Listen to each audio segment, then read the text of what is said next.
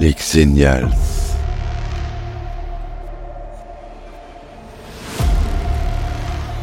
Le podcast de la génération Star Wars.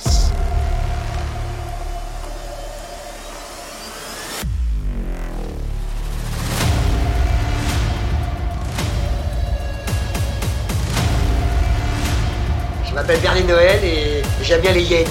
Parce que la hyène, c'est un animal dont on parle jamais, alors que c'est un animal qui peut être très important, parce que moi je trouve qu'être ami avec une hyène, souvent c'est plus important qu'être ami avec des vrais amis. Elle vous protège, si il y a du danger, moi je suis avec une hyène.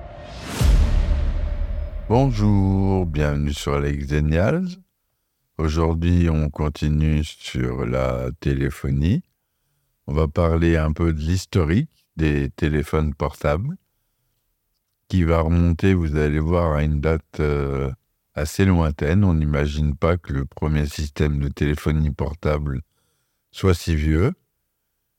Et on va commencer tout de suite, puisque c'est en 1946 que Motorola et Western Electric MTS inventent un système de premier modèle de téléphone mobile pour voiture après la Seconde Guerre mondiale. Le modèle MTS, Mobile Telephone Service, est inspiré des radios qui équipent les voitures de la police et fonctionne grâce aux radiofréquences, VHF et FM. Ce type de téléphone se développe mais reste lourd et dépend de l'automobile. On ne peut pas encore parler de téléphone portable.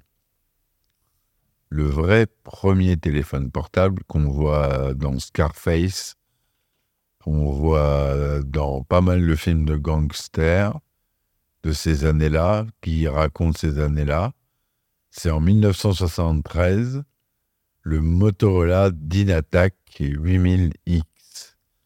C'est le tout premier téléphone portable qui est inventé par le docteur Martin Cooper, pour la société Motorola, on l'a dit. Il est commercialisé en 1983, donc il est inventé en 1973, mais commercialisé 10 ans plus tard. Il pèse presque 800 grammes et mesure 25 cm et est doté d'une grande antenne. Son autonomie est d'environ 1 heure pour 10 heures de recharge et il coûte $4000 de l'époque, ce qui est énorme. C'était fait vraiment pour les personnes très riches. 1979, on a le lancement du premier réseau 1G. Vous savez, 2G, 3G, 4G, 5G. Le premier réseau 1G, c'est à Tokyo, au Japon.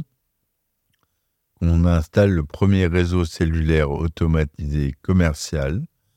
Il s'agit de la première génération de téléphonie mobile, qu'on appellera plus tard la 1G. De nombreux pays, États-Unis, Royaume-Uni, Canada, Danemark, développent leur propre réseau 1G au cours des années 80. Et la France en fait partie. Nous, on avait Radiocom 2000. Je me souviens, mon père avait un Radiocom 2000. C'était une valise. C'était beaucoup plus gros qu'un Motorola DynaTAC 8000. C'était une valise, carrément, avec un téléphone, un combiné. Et c'était très lourd à porter, et c'était surtout pour la voiture. Ça se transportait, c'était pas aussi mobile que le Motorola DynaTAC. Mais en France, donc, on a eu le Radiocom 2000. En 1984, le constructeur de téléphone finlandais Nokia lance en 1984, donc, un téléphone pour voiture, le Action Man, qui utilise le réseau 1G, NMT 450, et possède un écran d'affichage LCD. Réservé auparavant aux voitures et à une clientèle professionnelle, le téléphone mobile devient plus petit, plus léger et surtout moins coûteux. Le téléphone mobile se démocratise au cours de la décennie 90. Et devient le moyen de communication le plus utilisé au monde. Entre 1997 et 2000, La part de Français possédant un téléphone portable passe de 4% à 47%. En 1989, c'est Motorola et son Microtac 9800X qui innovent avec une nouvelle ergonomie. C'est un téléphone à clapet qui devient vite emblématique des années 90. En 91, on a le déploiement de la 2G qui sont lancés en Finlande. Ils correspondent à la norme GSM, que vous connaissez tous, hein, GSM, on a tous entendu parler de ce terme, qui veut dire Global System for Mobile Communication. C'est aussi à ce moment-là qu'apparaît la carte SIM. Et oui, c'est là que ça commence, en 1991. En 1992, on a le premier téléphone mobile Nokia GSM, le Nokia 1011 en 2G, qui a été produit en masse. Il mesure pratiquement 20 cm. Il pèse quasiment 500 grammes. Il a un écran LCD de 2 lignes. En 1992, un ingénieur anglais, Neil Papworth, envoie le premier message SMS, Short Messaging Service, le 3 décembre 1992. Et le message est « Merry Christmas ». Il l'envoie à ses collègues de la société Vodafone, que vous connaissez sûrement maintenant. Vodafone, on voit, c'est un opérateur téléphonique qui est présent en Espagne, dans le nord de l'Europe. Bref, il est connu Vodafone. On continue. En 1994, la société IBM, qui est d'habitude dans l'informatique, essaye de se lancer dans les téléphones mobiles. Il propose le premier smartphone. Son nom provient du jeu Jacadi, dont la version en anglais c'est Simon Says, comme on le voit dans la version originale de Die Hard 3, avec Bruce Willis, où le méchant s'appelle Simon, et ils doivent exécuter des ordres quand il dit Simon Says. Voilà le petit clin d'œil du nom du téléphone. L'IBM Simon possède un écran tactile LCD monochrome de 4,7 pouces. Il fait 20 cm de long. Il pèse 510 grammes. C'est un échec commercial parce qu'il a un prix très, très élevé, plus de $899 américain, ce qui pour l'époque en 1994 représentait beaucoup pour un téléphone. Mais si on revient au prix de maintenant, ça doit faire dans les $2000 à peu près. La première grande révolution, et celui-là vous vous en souvenez tous, c'est en 1996, le Motorola StarTAC, vous savez, ce petit téléphone qui est inspiré de Star Trek. Donc, c'est un téléphone à clapet qui se referme entièrement et qui lui permet d'être tout petit, 9,4 cm et seulement 88 grammes. Et en plus, c'est le premier téléphone à intégrer un vibreur. En 1998, l'ingénieur japonais Shigetaka Kurita développe les premiers emojis pour la société NTT Docomo. Donc c'est le leader, c'est le orange japonais. NTT Docomo, tout le monde, c'est 80% de la population japonaise est chez ce fournisseur d'accès-là. Pour y être allé au Japon, je le sais. Et ils ont même tous les mêmes téléphones. qui sont encore à clapper. Moi, j'y suis allé il y a 15 ans maintenant. Ils ont tous des smartphones, mais à l'époque, on avait déjà tous des smartphones. Et eux, ils avaient des téléphones à clapper, NTT Docomo. Et j'utilisais déjà donc, ces emojis. Je réalise 176 petits dessins en format 12 pixels par 12. Et ça sera un grand succès. Et jusqu'en 2010, où c'est même intégré à la norme Unicode. La norme Unicode, c'est la langue universelle de codage des lettres pour l'informatique. Et donc, ces emojis sont entrés dans le langage binaire de l'ordinateur. En 1999, Nokia sort le 3210, un téléphone compact, petit, seulement 12 cm de long, 151 grammes. On peut changer la coque, on peut mettre la sonnerie qu'on veut, il y a des jeux. Il y en a 3, il y a Snake, qu'on connaît tous, je vous en ai parlé dans le premier épisode. Eh bien, mon Google Assistant, il se met tout seul à démarrer. Et il y a le fameux T9. Le T9, c'était l'intuition, l'écriture intuitive qui permettait d'écrire des SMS plus rapidement. Voilà.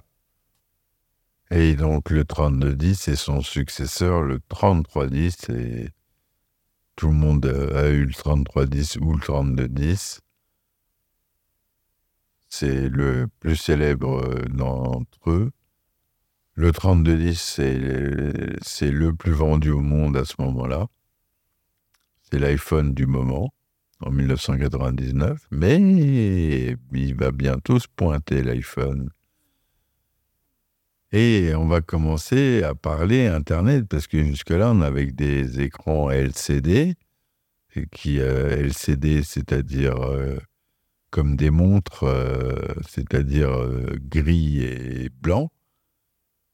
Il n'y a pas de couleur, il n'y a rien. Donc, ça va commencer par ça, les écrans en couleur. Et puis, surtout, Internet en mobilité sur les téléphones portables. Et c'est en 2000 qu'on déploie la 3G. C'est la norme UMTS, Universal Mobile Telecommunication System, qui est adoptée en 2000, on l'a dit. Elle permettait d'offrir des débits de 144 bits secondes jusqu'à 42 mégabits seconde, déployés progressivement à travers le monde. La 3G permet enfin l'accès à Internet, le téléchargement de chansons, de vidéos. On peut enfin regarder des vidéos sur son téléphone. Et c'est en 2004 que le premier réseau en France apparaît, et c'est la firme SFR qui le lance. Le premier téléphone avec un appareil photo, il apparaît toujours en 2000. C'est le Sharp JSH04. Ça a été inventé par un Français, un ingénieur, Philippe Kahn, en 1997.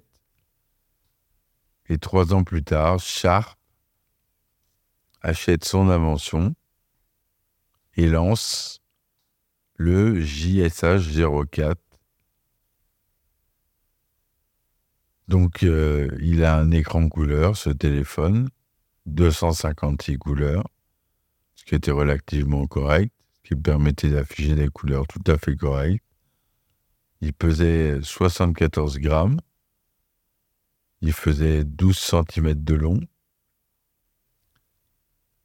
Et le capteur avait une capacité de 110 000 pixels. C'est très peu, hein. Et pour récupérer les photos, il fallait brancher le téléphone à l'ordinateur. Une autre innovation qui arrivait, un constructeur qui arrivait et qui est reparti, le pauvre, mais qui a un gros succès avec le Ericsson en 2001 T39, un constructeur suédois qui propose un téléphone à clapet avec le Bluetooth et le GPRS. Le T39M, même, pour être exact. Il a un écran LCD de 101 par 54 pixels. Il fait que 9,6 cm de long et il pèse que 86 grammes. En 2003, un autre monument de la téléphonie arrive, c'est le BlackBerry. Le premier modèle, c'est Quark. C'est le constructeur canadien RIM, qui depuis 2018 commercialise un téléphone qui est normalement intelligent, portable, et enfin avec un vrai clavier entier. Il est rapidement utilisé par tous les professionnels parce qu'il est capable d'ouvrir les fichiers informatiques, les fichiers de documents, les fichiers d'Excel. Et donc, le succès du BlackBerry est dû à ça, sa grande capacité à être ouvert et le fait qu'il ait un clavier complet. Ensuite, vient l'avènement, petit à petit, on voit là les premiers claviers réels, qui seront remplacés par des claviers tactiles sur les véritables smartphones. On a tout d'abord en 2005 Google qui rachète Android, une start-up qui développe un système d'exploitation, un OS, pour un smartphone. Donc moi, à l'origine, je croyais que c'était Google qui était vraiment l'origine d'Android. Mais Android, en fait, c'était, après mes recherches, j'ai trouvé que c'était, en fait, une start-up qui s'appelait Android, qui a été rachetée en 2005 par Google.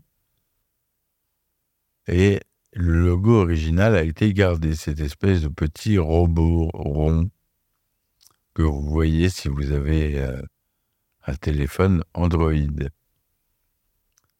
En 2007, comme je vous en ai parlé dans le premier épisode, apparaît le premier iPhone de chez Apple, un écran tactile multitouch, c'est-à-dire vous pouvez toucher plusieurs endroits de l'écran à la fois, première révolution. L'écran devient virtuel cette fois-ci, comme je vous l'avais dit.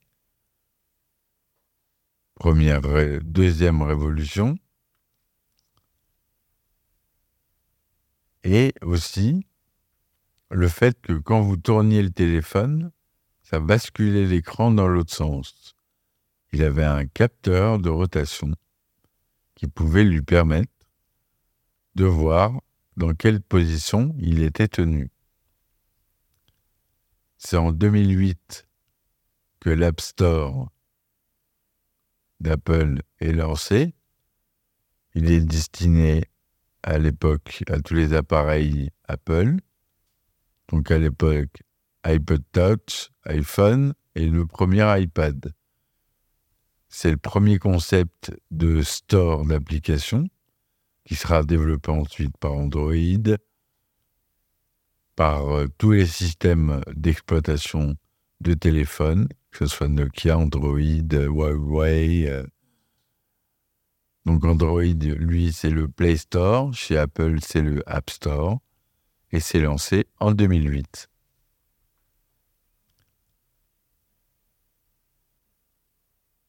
Voilà. Ensuite, en 2010, Samsung lance la série des Galaxy S, qui utilise le système d'exploitation Android et qui permet enfin de concurrencer l'iPhone avec un processeur plus rapide à l'époque, un écran de 4 pouces et un appareil photo de 5 mégapixels pour l'époque, qui était énorme, le GPS et l'application Google Maps. Moi, c'est ce moment-là, je n'avais pas encore basculé dans Android, j'étais encore avec iPhone. J'avais l'iPhone 4 à l'époque. Et j'étais réticent, je me disais, ouais, non, c'est nul, les Samsung, les Android, c'est mieux les Apple et tout ça. Et j'ai bien changé d'avis depuis, puisque maintenant, j'ai un Samsung Galaxy S21 qui marche très bien, qui fait très bien le taf. Et je suis revenu d'iPhone. Personne ne peut dire si un jour je ne retournerai pas sur iPhone. Mais j'ai tellement plus de liberté avec mes fichiers sur Android que je garde mon Samsung. En 2011, on a le déploiement de la 4G qui permet des débits de 10 mégabits jusqu'à 300 mégabits secondes. Donc, on peut faire des appels en visio maintenant, du streaming audio avec Spotify, Deezer et compagnie. On a la vidéo en HD. On peut télécharger ce qu'on veut, enfin, selon son abonnement. Attention au dépassement de gigas. Et voilà. Et ensuite, on a eu les Sony Xperia, les OnePlus, les Galaxy Note qui étaient à la fois et téléphone et à la fois tablette, tellement ils étaient gros. Un écran, par exemple, le premier Galaxy Note, il avait un écran de 5,3 pouces, ce qui est beaucoup. Même si maintenant l'iPhone, je crois que l'iPhone 14 fait dans la même chose.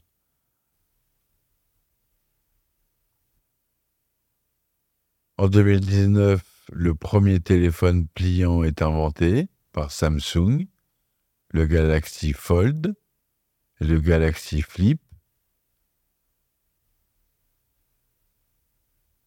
Et en 2020, on a le déploiement de la 5G qui permet des débits qui peuvent aller jusqu'à 50 gigabits seconde. Il y a eu de nombreux mouvements de contestation contre la 5G, reprochant des effets négatifs qui ne sont absolument pas prouvés. On a accepté la 2G, la 3G, la 4G et comme par hasard, la 5G, non. Au Japon, ils ont déjà la 6G. Ça n'a jamais causé de cancer. Je ne comprends pas ce... Ça a été lancé par des associations soi-disant bien-pensantes. C'est basé sur aucun fait scientifique. La 5G, c'est pas plus dangereux que la 4G, que le Wi-Fi, que la radio, que le Bluetooth. Toutes les ondes radio qu'on prend dans la figure. Pour l'instant, il n'y a aucune preuve que c'est dangereux pour la santé. Donc, la 5G, pas plus que la 4G. Si vous acceptez la 4G, acceptez la 5G. C'est stupide de refuser la 5G. C'est l'évolution. Ça ne change absolument rien. C'est les mêmes ondes. Il y a très peu de différence. Donc, relisez bien les études qui disent le contraire. Et j'aimerais bien parler aux scientifiques qui parlent de problèmes santé avec la 5G. Voilà mes amis, c'était tout pour l'épisode d'aujourd'hui. J'espère qu'il vous aura plu. N'hésitez pas à laisser des commentaires et des likes. Merci de m'avoir écouté jusque-là. Nous sommes les Xenials. On va continuer. On est les prochains décideurs. À nous de jouer. Merci à tous et ciao, ciao.